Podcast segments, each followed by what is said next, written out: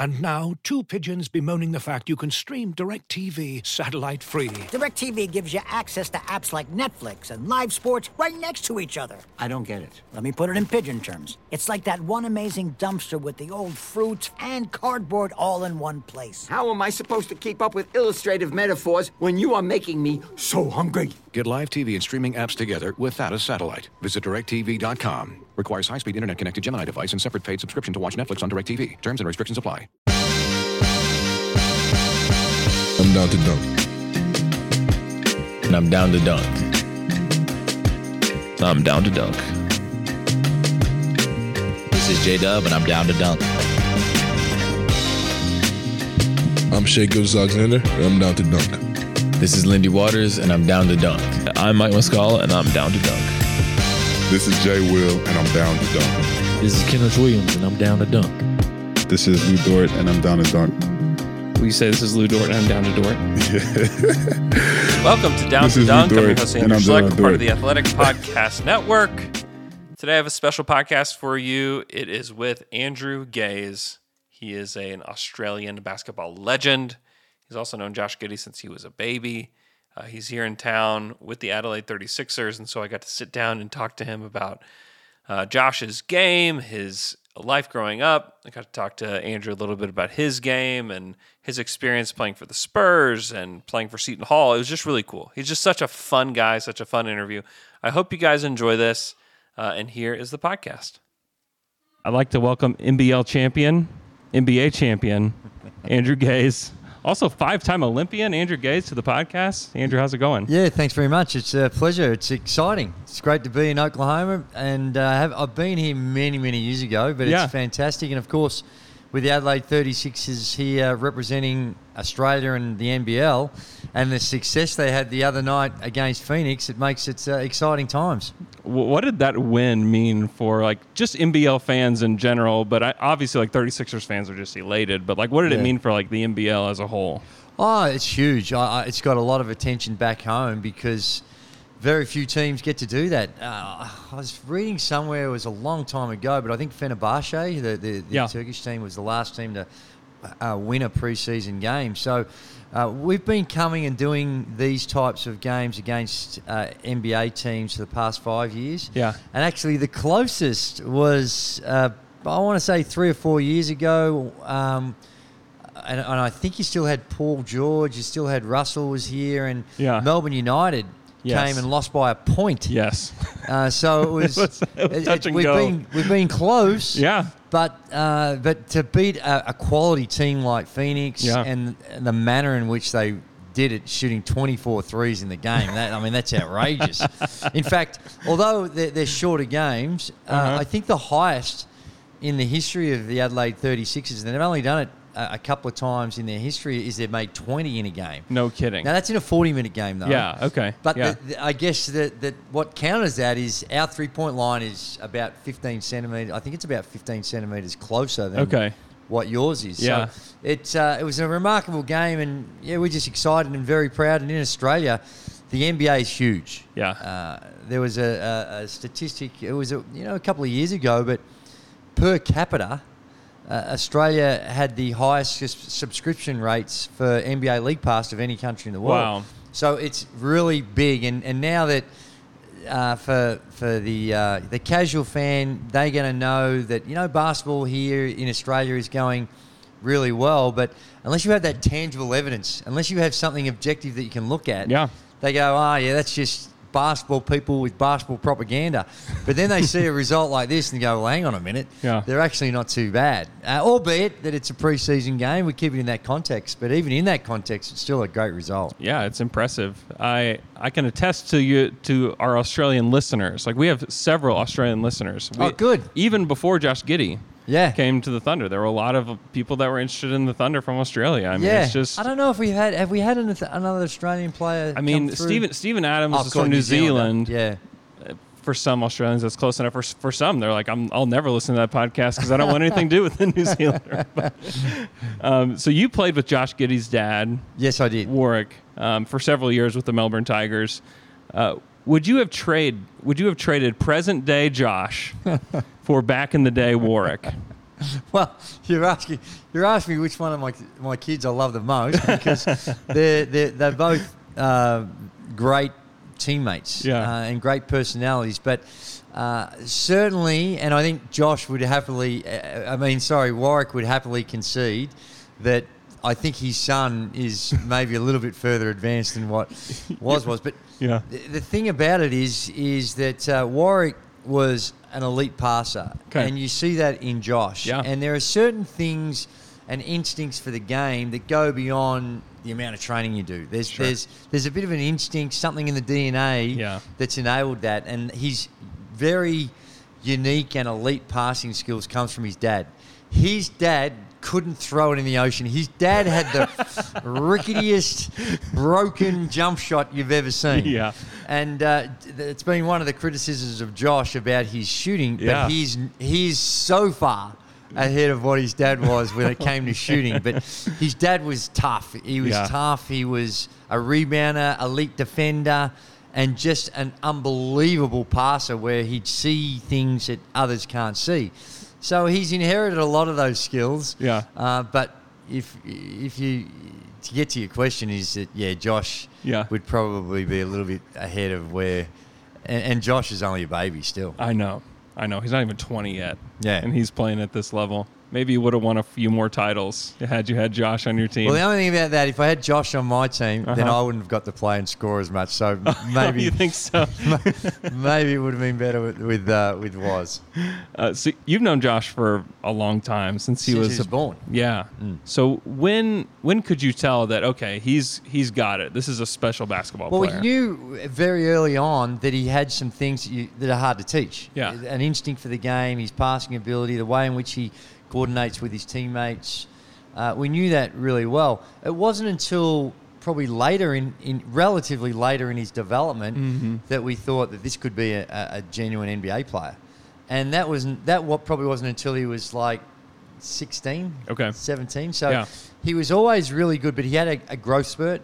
And right now, uh, in your terms, I, I- I think I get this right. He's about six foot eight. yeah, that's right. So um, that is, and for his position, uh, it's a huge asset. Yeah. And he, he's got such uh, incredible upside as well. As good as he's going now, I think the shot's going to improve. I think the understanding of what's required on the defense, the understanding of the NBA game, the nuances that exist there, he's only going to get better at it. So he's Yeah. he's got some huge upside. He's tough as well. You mentioned his dad's toughness. His dad was the one of the. Do you have any stories about just like how how tough he was, or maybe some examples of that from Oh, the Tigers? He's your, he's your stereotypical guy that would do anything for a teammate. Mm-hmm. When a, and a tough dece- defensive assignment was there, he would get it. And and his dad could guard multiple positions, but he was one that if you had to send a message out there, Yeah. and you just needed to let some opponents know Uh-huh. that uh, there is a an element of risk on the floor that you need to be you need to be aware of. Yeah. Then was was that man. Whenever we played against some of the bigger teams, and I'd be harassing it, and, and I'm kind, I was a little bit like Josh in a bigger guard, and I'd, I'd have the ball in my hands Yeah. a bit, Yeah. And they'd be trying to meet me up the floor and wear me down. Giddey was the first one to say, "Hey, next one, I'm going to be waiting at the center line. Run them to me, and we'll we'll we'll create some space." so he was, um, yeah, he was played through adversity, pain, never whinged, stuff that people would be withering around on the floor, carrying on. He'd be up and at it again. He, he was just a. He played. His dad was actually elite at three different sports. Uh huh. Um, basket. He played for the Australian national team in the juniors Uh huh. for Australia. He played in the NRL, which is a rugby, uh, a, a, a, a type of rugby, and then Yeah. he played in the Australian rugby team. And in all three of them, Okay. his dad played for the national team. So his dad was really skilled. man. And if you've Yeah. ever seen rugby league or rugby union, it mm-hmm. is a brutal, brutal game. Yeah. And that's what he grew up on and was really good at. So that's where that, I think that toughness comes in. Yeah, yeah. That's I mean, Thunder fans know that from watching Steven Adams as well. Like he Yeah. grew up playing rugby. Rugby's and- huge in New Zealand. Rugby and rugby league are, are huge in New Zealand. In Australia, we also have another sport which which Josh grew up on. Yeah. is Australian rules football. Yeah. and that is even that is just as brutal, but requires more skill. Way more aerobic, a bigger field. You're kicking it, and handballing it, and it's a it's a tough, tough game which Josh loved when he was growing up as well. And and throughout those formative, you know, from the time he was say ten to fourteen or fifteen, he played both Yeah. and you take some hits, some big hits. So that's why Josh, I think, anything they're dishing up here, it's big bodies, mature bodies, but he's seen it all playing Australian rules football.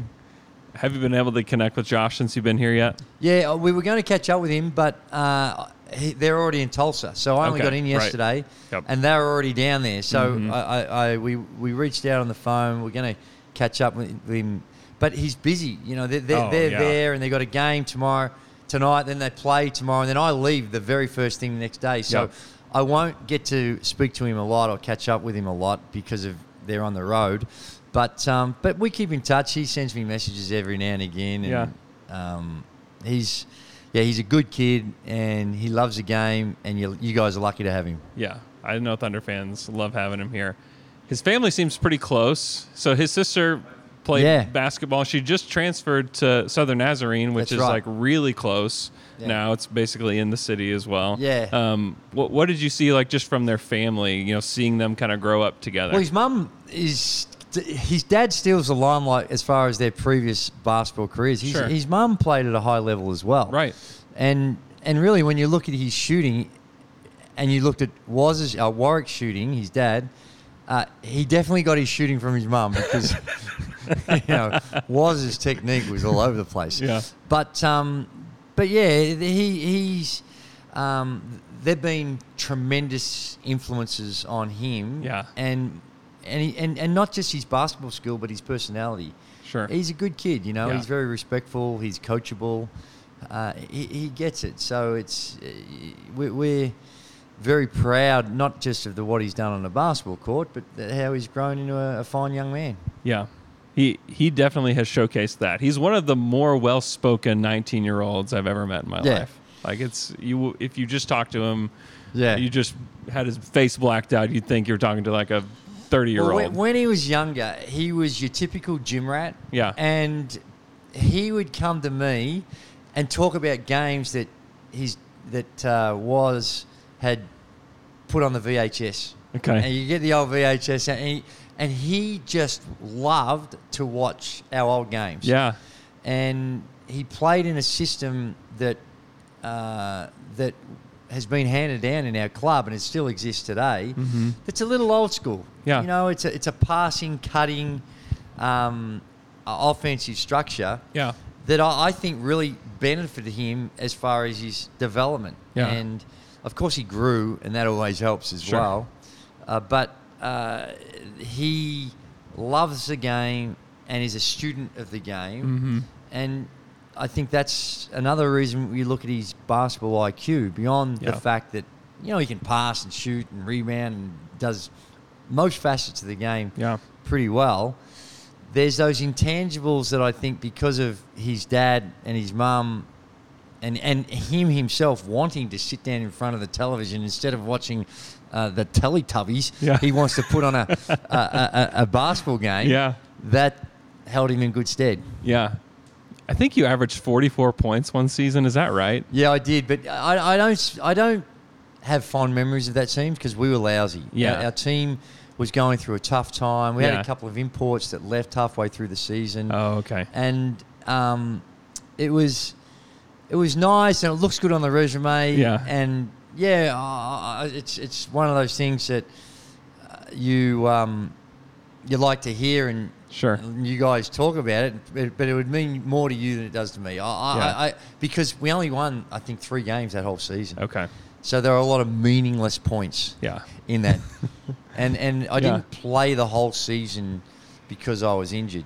Um, but but yeah, it was it was almost like a lot of those games where I'm putting up big numbers. They were they weren't as significant as it, what it looks on paper. Yeah, you had an interesting career. You played mostly with the Melbourne Tigers, but Yeah. you came played for Seton Hall, Yeah. and then came back, and then came to the NBA, and went back, and then came back to the NBA, Yeah. and won a championship with the Spurs. What kind of went into those decisions to do that? just life experiences as much as anything. Mm-hmm. The, the somewhat unusual thing when people talk about my time at the Seton Hall Pirates, Mm-hmm. where um, it was straight after the Seoul Olympic Games, and uh, I was listed as a junior because although another year of eligibility was in question. Because I'd went to the Olympics, I, I couldn't go the year previously, so uh, we thought we were Oh, okay. going to get granted another year. Yeah.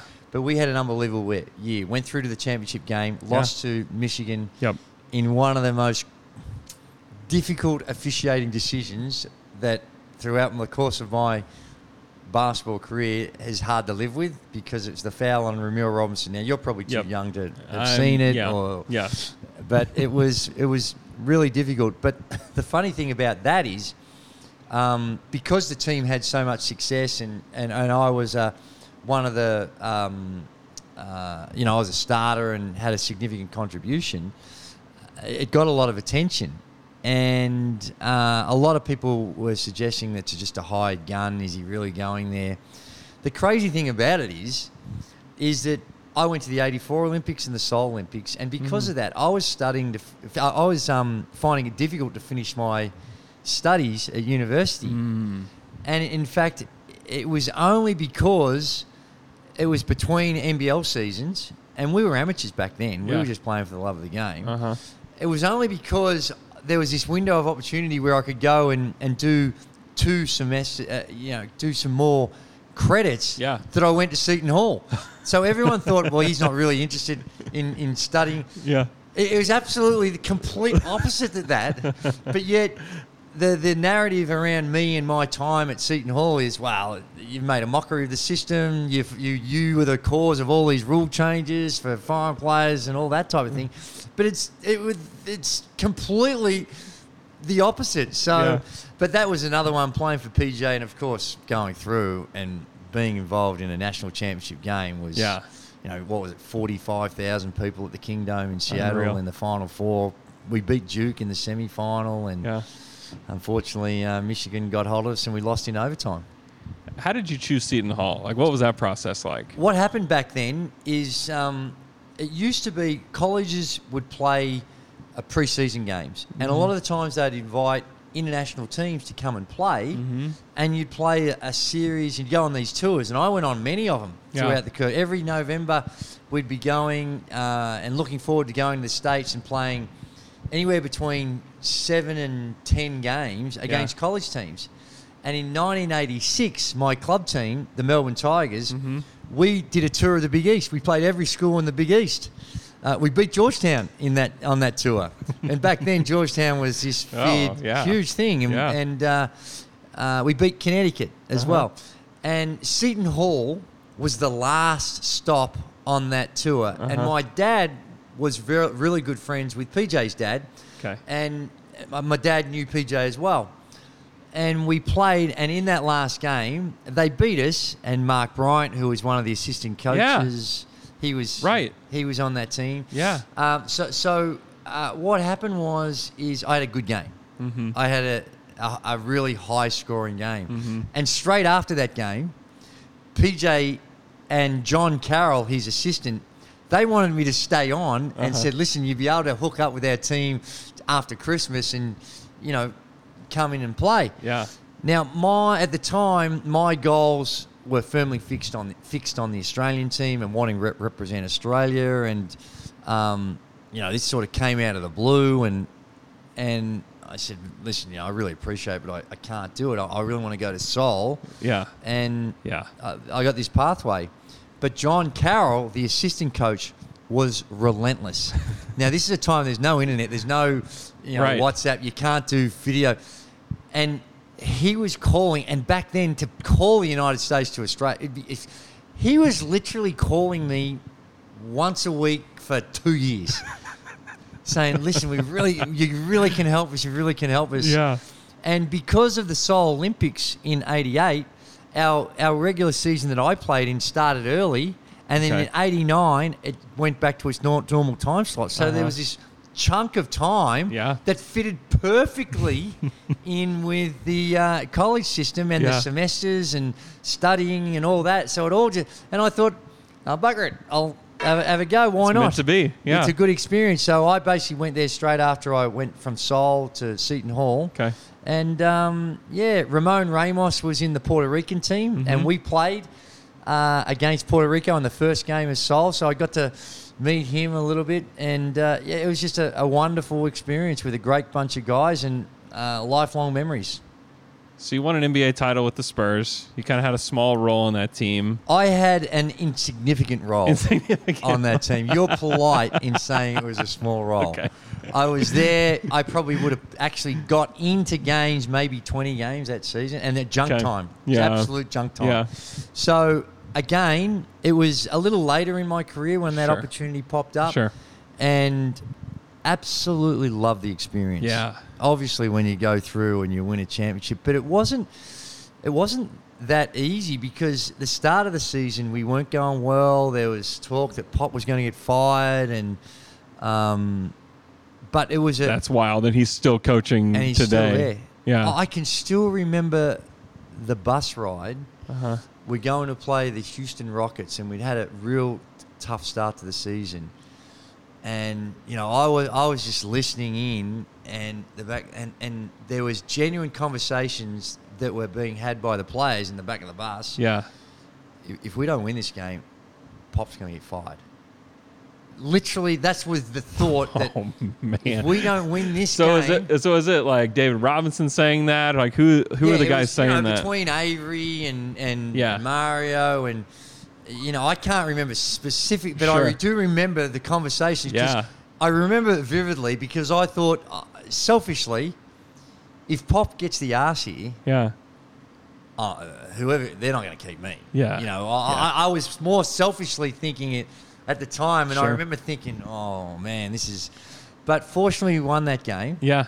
went on and on a bit of a winning streak, went on and won the championship, and Pop's now regarded if, as one of the greatest NBA coaches in the history of the sport. Yeah. So it's the, the fickle hand of fate works in mysterious ways. Yeah, it and does. It, it worked out then, uh, but you know, my role was insignificant, but it was a privilege and an honour to Yeah. be a part of it with Dave Robson, Tim Duncan, Steve Kerr, um, Jerome Kersey, Will Perdue, Yeah. uh, Antonio Daniels was a young fella on Oh the yeah. He, team. he used to do broadcasts here in Yes, Oklahoma City. I, yeah. I heard that. I Great did not guy. know that. Yeah. I think now he's at New. Is it New Orleans? He's in Uh, New Orleans. Yep. New Orleans. Yep. Yeah. For the Pelicans, he does color for them now. Yeah. Incredible guy. So he's Yeah. a great fella, Yeah. and um, it was it was a fun time. It was a really fun time, and uh, just I pinched myself of how lucky I was. Yeah. And sometimes you're just in the right place at the right time. And Yeah. Pop was, you know, like the recruiting process when you, you you're trying to get players. He was brutally honest when he was talking to me about me being involved, and Uh-huh. you know, he was positive, saying, "Listen, you know, historically, love what you do. We've got a veteran team. I think you can fit in. Your shooting is what I really like. I think we we got some with Tim and Dave. We need to spread the floor, but." you need to understand this. You're coming in, and with the other players, unless something goes horribly wrong, you're an insurance policy. Yeah. So if, so, if someone gets hurt, Sure. then we feel like you could be around and, and help us. So Yeah. he didn't sugarcoat it. it wasn't like he was. Not much of a sales he, he wasn't selling the. Uh, you're going to be, you know, some sort of mega hero. Yeah. there- there was going to be a significant role. Not at all. Um, but at that stage in my career, you know, I was getting on. It was like I couldn't even believe that I was getting asked to be involved in it. So, Yeah. just uh, again, it just I don't know how it happened. It was just really lucky and and grateful for that opportunity.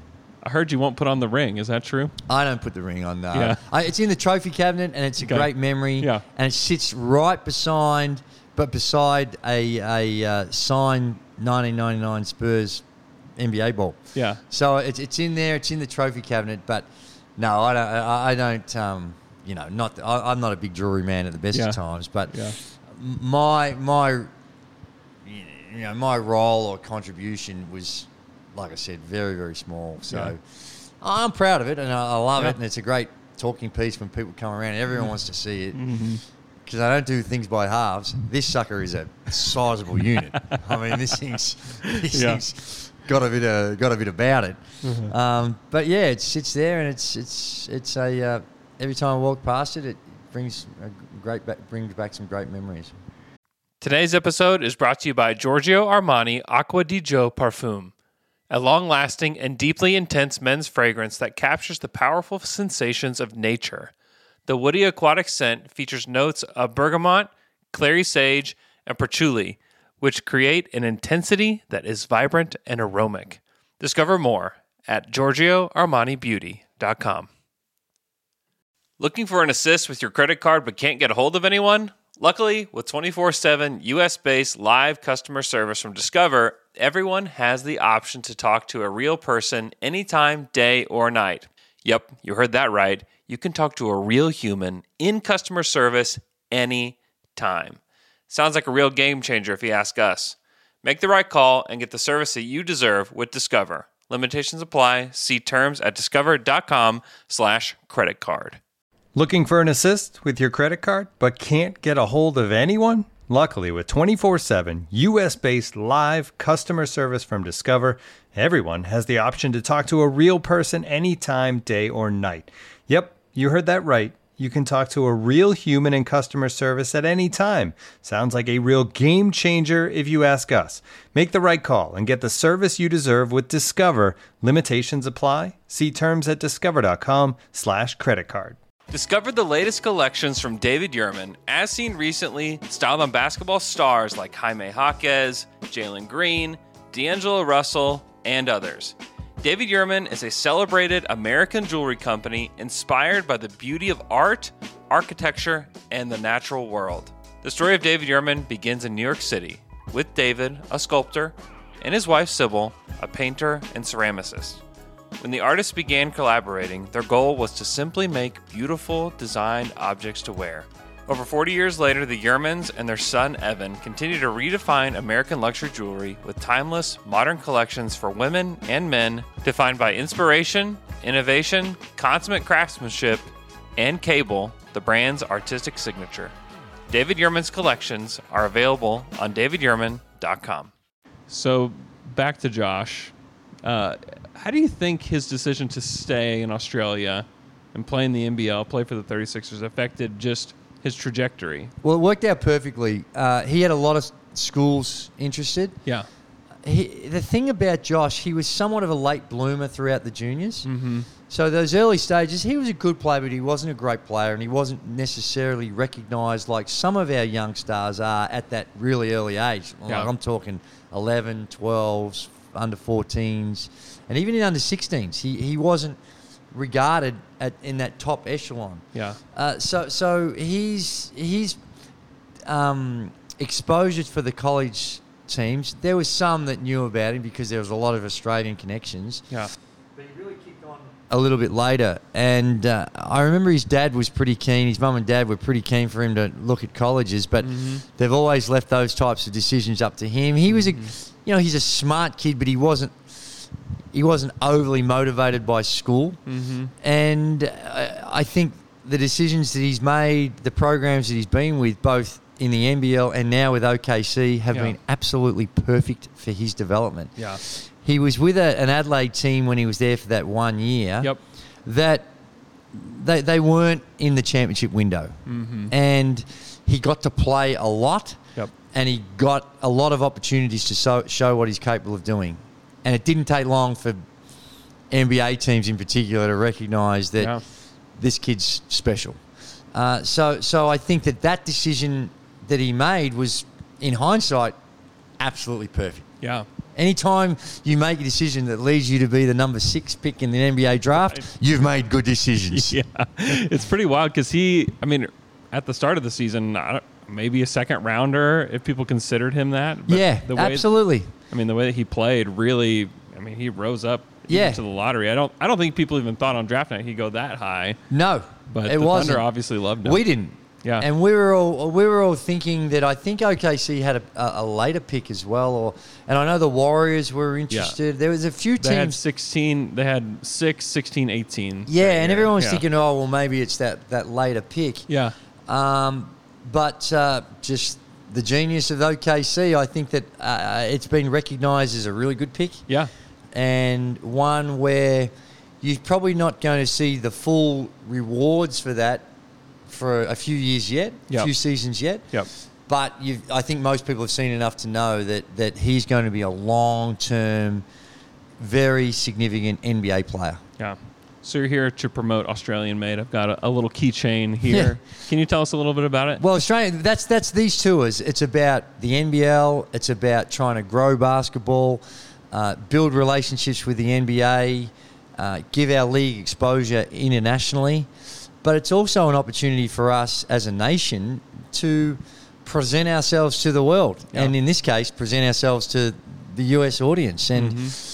Uh, we're, we're all about trying to encourage people to come to Australia. Yeah. And Australia Made is a an organisation that provides uh, authenticity to Australian products and services, Mm-hmm. and um, that's part of that. They're the sponsor of the the tour. They Okay. th- that that logo is going to be on the back of their jerseys tomorrow, Uh-huh. and it's just trying to let people know that uh, Australia can do some really good things, both in a sporting sense and a manufacturing sense, and a um, uh, a whole variety of different industries we're really good at, and uh, that little there's a because Australia there's you don't know Americans don't know a lot about it, and they're curious Yeah. to know more. Yeah. I mean, some of the people think we've got kangaroos bouncing down the middle of Sydney, you know, or Melbourne. Um, it's it's really advanced uh, um, states and cities and with its own culture, but because there's this, they, they love the accent. They they they, they want to touch and feel Australia. Uh, there's a lot of industries that claim to be Australian, Right. but not quite as Australian as others. Uh-huh. Uh, but this little logo here with the tri- triangle on the back and the kangaroo in it, what that represents is is the genuine, accredited, authentic Australian that you uh, industries and services and, and sports that you can trust. Yeah. I have one more question. This is actually from a fan. Cool. So everyone knows that you and Lanard Copeland Yeah. formed a dynamic duo That's for the. Melbourne Tigers uh, in the 1990s. You were a great shooter, and LC was a great dunker. Yeah.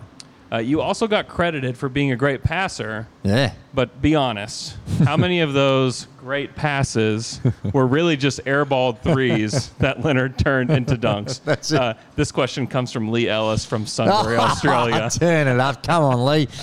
he's, uh, he's, he's done some great things. He's another great export that uh, you guys here have, Uh-huh. have copped, and uh, he's made a bit of a name for himself. A fun guy, really, really Yeah. good guy. I've, Yeah. I've caught up with him a few times. Actually, we did a podcast with him as well. Yeah. And I think he's still doing podcasts. Is he still doing podcasts? he that works for the same company I do. Yeah. Yeah. Well, well, clearly his judgment about um, my passing skills and uh, what we developed with the with the alley oop Uh-huh. back then was Lanard was a player who played with the Clippers. Uh, Yep. Mm-hmm. One of those fringe guys that came to Australia, fell in love with it, married an Australian girl, had four Australian daughters, and, and lived there, and is now lived more in Australia than he did in the United States. Yeah. But um, but yeah, we. we our, our combination between him and I and the, the systems that we run, and you know how you just get that rapport with someone, we're able, we're able to do it. But I, as I say, unless you can throw those pinpoint passes and and uh, and right near the rim for them to go get, you know, he got a lot probably a lot more recognition than I did for the past, But we all know that the past is a very critical component to the whole process. No doubt. Uh, Andrew, thanks so much for coming on the show. It has been an absolute pleasure. It's a it's a blast, and good luck to OKC this season, and look after our boy Josh, please. We will. Thank, Thank you. you. As you've probably heard by now, we've teamed up with BetMGM this season. We'll be using BetMGM lines to make all of our picks, and we'll have special offers for our listeners each week. If you haven't signed up for BetMGM yet, use bonus code The Athletic, and you'll get a one-year subscription to The Athletic, plus up to a $1,500 first bet offer on your first wager with BetMGM. Here's how it works.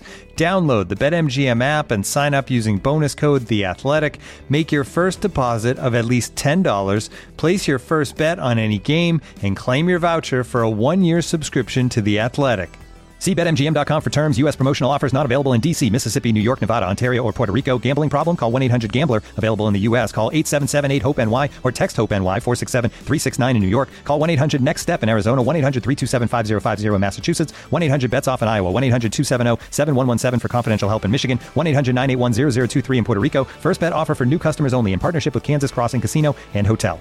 Don't forget, if you haven't signed up for BetMGM yet, use bonus code The Athletic, and you'll get a one-year subscription to The Athletic, plus up to a $1,500 first bet offer on your first wager.